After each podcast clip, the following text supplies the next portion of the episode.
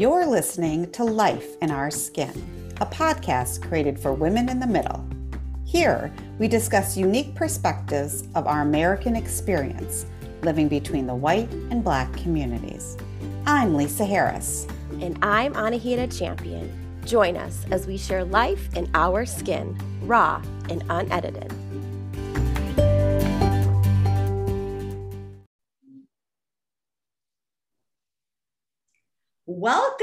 Everybody. We are just super thrilled to be back with another Life in Our Skin episode. So, we are joined today with an amazing, amazing guest, which we'll give you a little tidbit here in a minute. But for those of you joining us for the very first time, this is Life in Our Skin, and we're here to really explore, understand, and learn about the women in our community here in the Twin Cities and beyond the women who identify themselves as, as being in the middle. So the women who are in between our white community and our black community, and to learn about their experiences, their lived experiences. And today I'm joined as always with my dearest, dearest co-host, Ms. Anahita Champion. Hi, Lisa. How are you? I've missed Hi. you. I know we haven't chatted in a while. Well, we haven't chatted in a while. And for those that don't know, I haven't chatted with her much since the last episode. No, I'm just teasing. Uh, I'm so thrilled that we're back because as you and I have built this podcast and this platform of life in our skin, Lisa, we've talked about, you know, the identity umbrella, right? So we've yeah. talked about how, how identity has impacted us and how our families have impacted our identity, our careers, our education, culture, society, media, fellow sisters, and all sorts of things in the community. And so, those that have been listening have followed our journey, how we've talked a little bit about our career, a little bit about family adoption stories, a little bit about this, a little bit of that. So, today we're going to talk to Amalia Moreno Damgaard. Oh my gosh, I'm so excited she's here about a little bit more about her immigration story. She's from Guatemala. She is a business leader. She's a multi award winning author, speaker, consultant, a chef entrepreneur. So that's all I will say for now because there's so much more, but we're going to hear from her. And, um, and we're going to talk a little bit about um, her story. And without further ado, welcome, Amalia. Hi, uh, Lisa. Hi, Anahita. Thank you for having me. Oh, we're so happy to have you. We're so super delighted. We were chatting a little bit before we jumped on and started recording and and it was it is really my greatest hope and I know Anahita as well is to really get to know another side of Amalia, right? Like here in the Twin Cities so many people know you. You are doing so many things and even throughout the country and internationally, you have your hands in so much, and we're going to explore that as well. But I think it's really important to get to know the human side, the stories behind these women leaders in our community. And um, so we're going to start with that. So I really would love for you to, you know, bring us back to the beginning. You know, that's where everything everything kind of stirs. And as Anahita mentioned, you are from Guatemala. So could you share with us maybe a little bit about what was it like to be young Amalia, young Amalia in your childhood in Guatemala? Maybe your personality, your environment. Who were you? Yes, you know, I was born and raised in uh, Guatemala City. When I was uh, very young, my parents uh, got divorced, and I ended up living with my maternal grandmother in a smaller town uh, called Quezaltepeque in the department of uh, Chiquimula, closest to the border uh, with El Salvador. Uh, this was a, a blessing uh, in disguise for me because my grandmother was an entrepreneur. My grandmother was an excellent cook. And little did I know then that I was uh, learning entrepreneurial and kitchen and healthy eating and cooking lessons for life.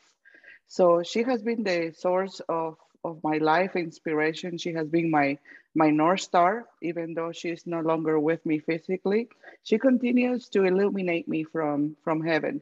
And, and that is uh, such a graceful uh, place to be because I, I call the the kitchen environment uh, my happy place uh, because this is a therapeutic place where creations can can happen. But going back to Guatemala, my upbringing was very wholesome with my grandmother. My great grandfather, her father, had a, a, coffee plantation and dairy farm. So very early on, I was introduced to regenerative uh, agriculture. I was introduced to uh, sustainable farming. I was uh, introduced to uh, very wholesome and very clean eating. My great grandmother, um, his wife, uh, grew all kinds of fruits and vegetables and herbs in her backyard for eating. Now we're talking a uh, climate uh, where it's nice all year long. Um, and and so fruits and vegetables grow year round seasonally so we always had a source of fresh ingredients and a combination of going to the markets and then having fresh ingredients available at home. We always had freshly made meals every day. Now nowadays we consider that a luxury especially in this country. Why? Because our lives are so hurried and sometimes people have little time to think about you know what what to make for for dinner. But my childhood was um, wholesome not on, only because i was exposed to, to good food but my grandmother was very strict as well. And strict in a good sense. She took care of me and she protected me. She had very strong morals. Uh, she passed those on to me, and uh, I passed those in turn to my my son. My son, who is now uh, 23 years old, and uh, I love him uh, dearly. I have not only passed the strong morals, but also the wholesome kitchen lessons that I learned from my grandmother. So my son loves to cook because he has been exposed just like me to the kitchen and to wholesome eating since he was very young. You know, initially helping with uh, very uh, small tasks. Then he graduated to a serrated uh, chef knife. And then when he was old enough to have his own real knife, he graduated to a, a, a child uh, real chef knife. And uh, that was uh, wonderful for him. But you know, my life uh, has been uh, wonderful because of, of my grandmother. And, you know, all challenges that I've had along the way have been uh, manageable and tolerable because I have built a very strong uh, core. And, and, and that's where I am today. I love that. I I love that you lean into that um, grandmother was your guiding light and you know your north star a source of so much for you um, especially as a young girl having that trans- transition between um, being with your parents and, and having this strong grandmother as your main mother figure really you know helping you through those um, younger years. I think that's beautiful. I was um, raised in a household where my grandmother lived with us ever since I was a little girl. And I have um, a very close relationship with her. She just recently passed last year. And um, I can I can relate to those feelings of grandma and what that um, what she brought to my life. So thank you for sharing that piece with us. Sure. You know, I think it's important also to talk about uh, the role of uh, our grandmas in our lives. In my case, she became my mother. She took the place of my mother. And also, she was my first mentor. You know, the importance of having wholesome mentors in your life and also in your in your career are priceless. And these are opportunities uh, for higher learning and for achieving um, a level of insight, uh, you know, that is going to help us uh, throughout our careers. Absolutely. Our first mentors are some of the ones that we are just so surrounded by from a young age, like our family. And mm-hmm. I think when we think about mentors as women, we think of someone in such a prestigious role that we have to earn the respect and the time from. But if you think about it, that's a great example is, you know, our immediate family, and in your case, your grandmother. And Lisa's story with her grandmother is very sweet too. I had a little chance to, so I'm from Iran and we immigrated here when I was two. Um, but my grandmother, I've gone back to visit her a few times and then she came to stay with us, you know, 20 something years ago. Unfortunately, she has passed as well. But the little bit I had exposure to her in uh, teenage years was sewing and those intricacies and you know crafting and cooking and and just the things that are the foundation of like building a family so i thought it was really sweet to hear a little bit about your grandmother. Speaking of immigrating um, you came to the us from guatemala and i'd love to hear you share you know what brought you here? Talk about your experience coming to the us you know how old were you? What what prompted the move here? Yes, so I initially came to the US uh, because uh, I had a family uh, living here, but I also was motivated to go to school here. So I was, uh, as a young adult, um, I, I came to, to the US uh, speaking uh, some English and not knowing much about the culture other than what I had been exposed to in, in Guatemala. And in Guatemala, as in the rest of uh, Latin America, and we're talking, you know, uh, a few years back, but things were not the way uh, that are today. You know, we didn't have the internet, we didn't have the uh, connectivity that we have uh, this day and age, and the opportunity to learn more in depth about other cultures. So I remember that my early experiences with American culture in Guatemala were American, you know, American Top 40. I don't know if uh, you can relate to that show. Oh, yeah. Casey, Casey Kasem, yep. uh, I love him dearly. Uh, he was the host of this show. And that was the Americana that uh, I was exposed to, you know, uh, in my adult life. And I always uh, thought the U.S. is a great uh, it's a great place. Well, it's uh, the top country in the world for opportunities and and many other things. So I had family here, and that's initially what brought me here, but also the opportunity to study. And then um, after I graduated from uh, from school, then I was um, I, I was um, in the position to get a job. And um, I did not know really what I wanted to, to do then um, as a young adult, as many young people go through, you know, what am I going to do with my life?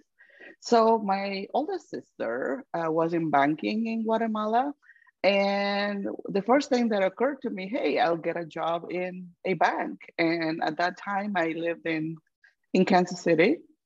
And I said, I'm just gonna go apply at a handful of banks in downtown Kansas City. And I went to the international department because I felt that that's the place where I, I fit uh, the best and where I could have uh, the opportunity to interact with other cultures and learn more in the process. So I got a job um, at the operations department at a bank in Kansas City uh, that is now part of Bank of America. This bank was acquired, you know, this, this was the time of mergers and acquisitions. And so many banks that existed uh, back then are part of the major banks that we know today. So that was a good thing. And I'll tell you why. Because even though my calling has always been full culture education and wholesome eating and so on, working in that international department gave me the opportunity to work as a floater. A floater is someone that uh, goes from job to job within uh, the same department uh, a few weeks at a time. That gave me the opportunity to learn, learn the inner workings of our operations department of an international bank. Fast forward, I was uh, then later given the opportunity by another bank to start an international department for a small community bank. And so this became my leadership, um, uh, my, my leadership part and my leadership initiation into uh, bigger and greater things to come. So every time that I had an opportunity to say and to do something, and if someone invited me, and even if I did not know then um, what to do or how to do it, I always said yes. I think this is important for people to know, especially women, that fear should not be a factor in, in our lives. And if it is, it is something that we can control because fear can uh, hamper with our emotions. Fear can stop us from doing the things that we aspire to and we want to uh, have uh, the good desires to do. So banking was a place where I founded my strong business acumen that is helping me uh, today as an entrepreneur. And to me, banking has been a place uh, for learning about um, relationships, building relationships, and also uh, business development, uh, finance, and, and so many things that are so vital and so important in business. I love that. We all, um, Anahita as well, we all have our own path that um, has included, you know, business and understanding um, different leadership positions. And I think it's all part of the journey that you are on right now as this entrepreneur and doing all these other things in the world today. And I think that there's always an important piece of what that journey looks like that that leads you to where you are today. I think um, you're talking about fear, and and fear is such a powerful emotion, and also a great opportunity that it provides to us. And I would love to hear a little bit more about, you know, you're talking about being a woman and and being an immigrant, you know, to this country years, years ago coming over here. You had mentioned in your bio to us that you considered yourself a triple minority immigrant. And I was like, wow, I've never wow. heard it that way. I'm like, that is really interesting. And in my mind, I was trying to unravel what that meant. And I thought, you know what? Let me just ask Amalia. Can you break that down for us? Can you help us um, understand what does that mean to you? Yes, so uh, triple minority means uh, to me that, uh, first of all, I am a woman. And then um, I am a minority in this country within the largest minority there is in the country. Within that minority, I am a minority because if uh, you look at the minority by itself, it's um, demographic of uh, many countries uh, and broken down into percentages, some of which are larger than others. So within that demographic, I am a minority. And why is that important? Being a minority is not a bad place to be. Being a minority is a good place to be. That is the reason why I mentioned that. Why? Because if you if you are equipped and you are ready and you're willing uh, to make a difference in the world, uh, this this can be a good place to be.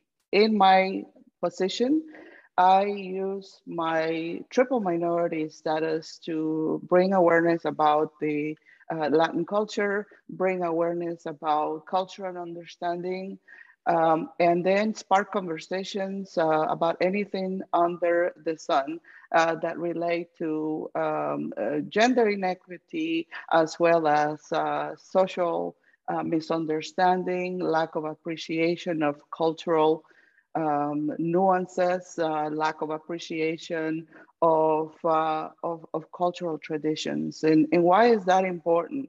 Because right now we are at the center stage of a movement, a movement uh, that is propelling the multiracial, multi-ethnic, uh, multi-demographic that this country has uh, become, the, the more understanding, the more appreciation, the more tolerance, the more respect we have for each other, the better we're going to get along with each other. And that is on a social and a human aspect, but also this is important for business. I love that. You know, Amalia, I've been listening to you here now for the last several minutes, and I really appreciate your positive outlook on your life and your life experiences. And even the narrative by which you're speaking. And I'm a narrative coach, so I'm always listening to the words. Um, as a narrative coach, you know, your spin has a really positive angle.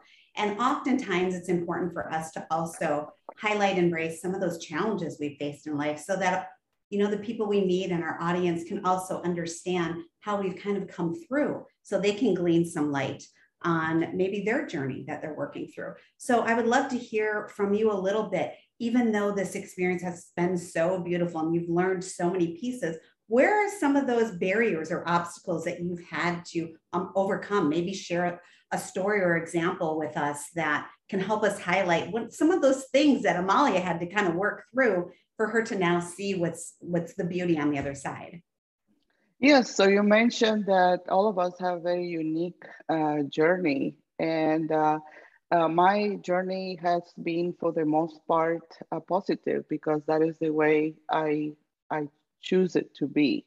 But certainly, like everyone else, I've had challenges along the way, obstacles, and I look at those challenges as opportunities uh, to uh, get better at what I do, educate myself and, and, and not to stop me. And also the obstacles, you know, I go around them and I continue my journey because I have a mission and I have a North Star, as you, as you know now, uh, that, you know, nothing is going to get in my way.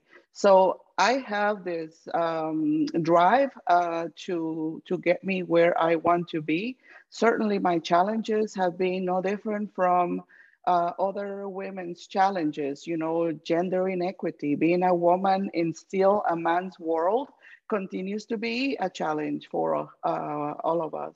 You know, uh, also having uh, the misunderstanding of, you know, people not knowing uh, where a Guatemalan is from or where exactly Guatemala is located. Those are experiences that I have had. You know, when someone asked me uh, one time, Amalia, where are you from? Uh, and I said, I am from Guatemala.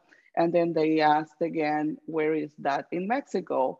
So, you know, then I um, experienced not too long ago, and, and uh, this is really something probably around the time of, uh, you know, in the heaviest of the pandemic and uh, all connected to uh, uh, south of the border immigration. And there's a major uh, TV network uh, talking about um, uh, immigration issues connected to um, Central America and Mexico and so on, where uh, one of the presenters referred to uh, Guatemala, El Salvador, and Honduras as the three Mexican countries.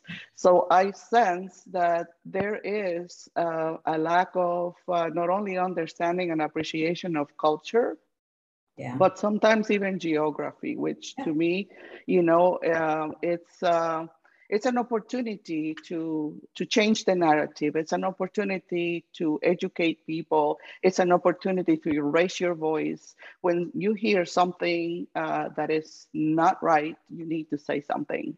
Yeah. I love that too because it is important. I mean this this podcast is really about helping people understand and um, you know we're focused on a certain sector of women but i do think i mean that example just part of part of it just outrages me but then when you look at on the other side again it's and it's an opportunity to educate and to help people understand that these are communities and countries that are different they're held together by some really strong cultural beliefs and and maybe geographically similar in in um, an area but really still very distinctly their own. And we talk about that even within the asian american community. Um, and within all of these smaller sectors we all have our own unique culture and individually our own unique experiences. So again it's all about learning and understanding for us to build those bridges. So I love that example. And Thank you. A lot of it is is the narrative that we choose to share. And I love your positive spin on this, Amalia.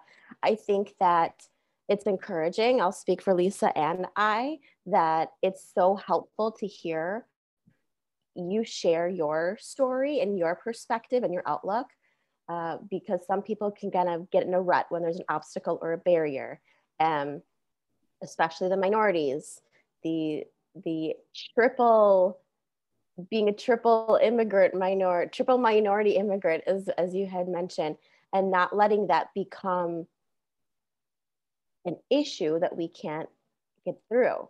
And your story has been so helpful. Um, today though you you know you've you've made some leaps and bounds and as you're continuing your educating of not only about culture and the location of where guatemala is on the map but also helping other women in their businesses and helping um, continue the story through foundations, maybe through your grandparents' story or through food. But you've you've done a few things, and so you know this. But I'm just going to share this with our with our listeners.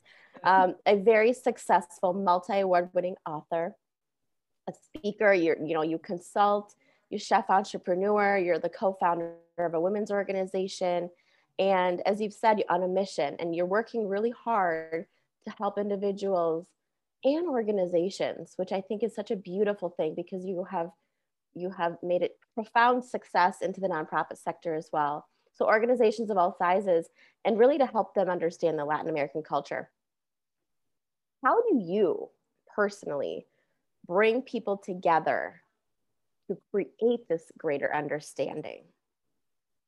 there's a lot of ways, right, that we can try to tell people a story or an example, but how do you personally, maybe through your work that you have dedicated yourself to from your roots, how do you bring people together to help them understand? You know, I love that question uh, because um, how I bring people together is through food and the table, great food, and a good story can bring people together under the same table, under the same roof. Now, what changes now is uh, the environment. What changes is uh, the situation. What changes is where is this conversation uh, being had. So I adapt what I do to every situation I am in. So if I am at a corporation, I take this as an opportunity uh, to uh, dive deeper into cultural um, nuances, uh, learnings, uh, with the hopes that um, corporations can use uh, this information to bring about more diversity, equity, and, and inclusion. Food brings people together in a way that can be inclusive, in a way that can be a conversation starter, in a way that whatever nationalities are sitting at the table can partake in the conversation and also share about their traditions, how unique they are, how wonderful you are, because this is about understanding each other so that we can use this information to make better decisions when we are out there in the community raising funds, um, whatever we're doing. And this can also help within our uh, workplace, you know, how to get along with each other, how to include um, employees uh, in more so than, than ever, how to grow uh, this um, demographics that we, we may be talking about, uh, the, the numbers for improving um, revenues, uh, for improving communications with, with our clients and so on. You know, there are also conversations uh, that are had in the community uh, where I have used uh, food and culture education connected to my books uh, to start uh, conversations about race. You know, we talk about anything under the sun because when good food is around, people actually naturally uh, flock to it. Um, and when there is good food and good conversation attached to it, people are attracted even even more. And I think that we're living in a time right now where this is so relevant, where this is so much needed, where these conversations you know, need to happen at a deeper level. You know, we're beyond uh, so many um, other um, conversations that we may have had in the past, things that people were not comfortable to talk about, you know, 10, 15 years, 20 years ago. I think people are more open now. And then we have all these great platforms to make this happen from podcasts to interviews to TV to Instagram, you name it. You know all those platforms. These are all great opportunities to spread the good news and to bring all people together um, and to partake in the conversation. And, you know, I have uh, also feel, I feel that I have gone from you know, serving the table to taking a seat at the table because I am also part of boards and, and being part of boards, you know, just is an, another opportunity to learn uh, personally, grow professionally, but also to educate other people about culture and tradition.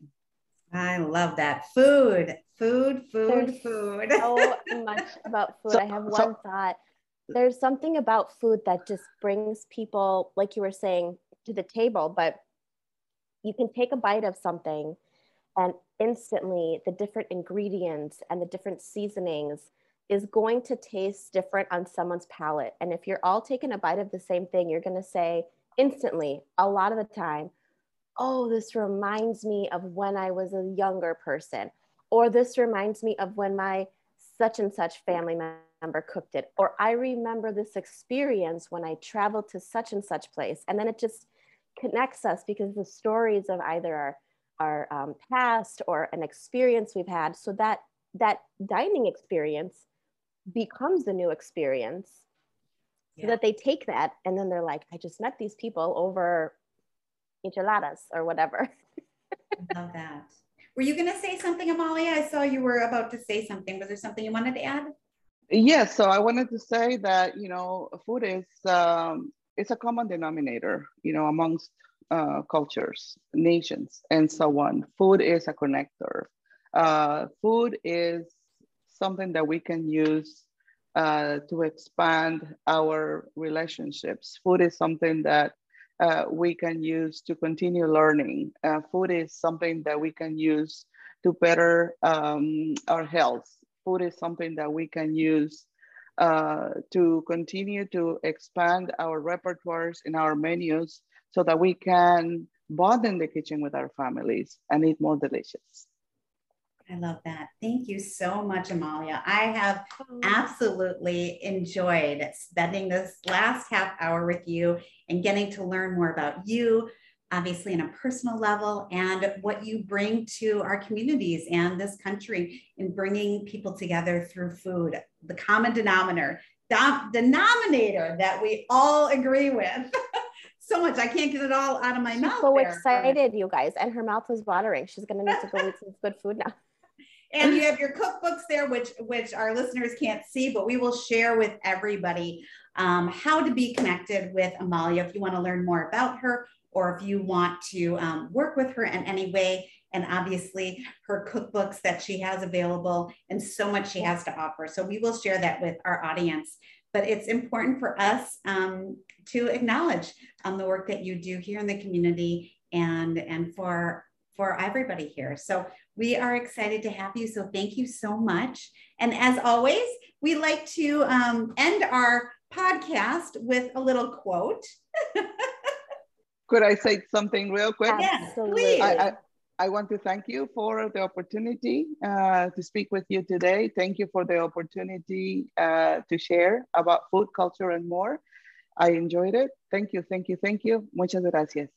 Oh, muchas gracias. Thank I love so it. Oh. You have a you have a perfect quote to round us out, Lisa. We yes, we do. What you so got? We, we were um, you know, we're talking about bringing people together, not only food, but understanding and learning. So I'm going to share this quote with everybody from Yoko Ono. I have the outsider's vision, which is creating wisdom I can share with the world. The fact that I am misunderstood has always given me an added impetus to work on communication to bridge the gap.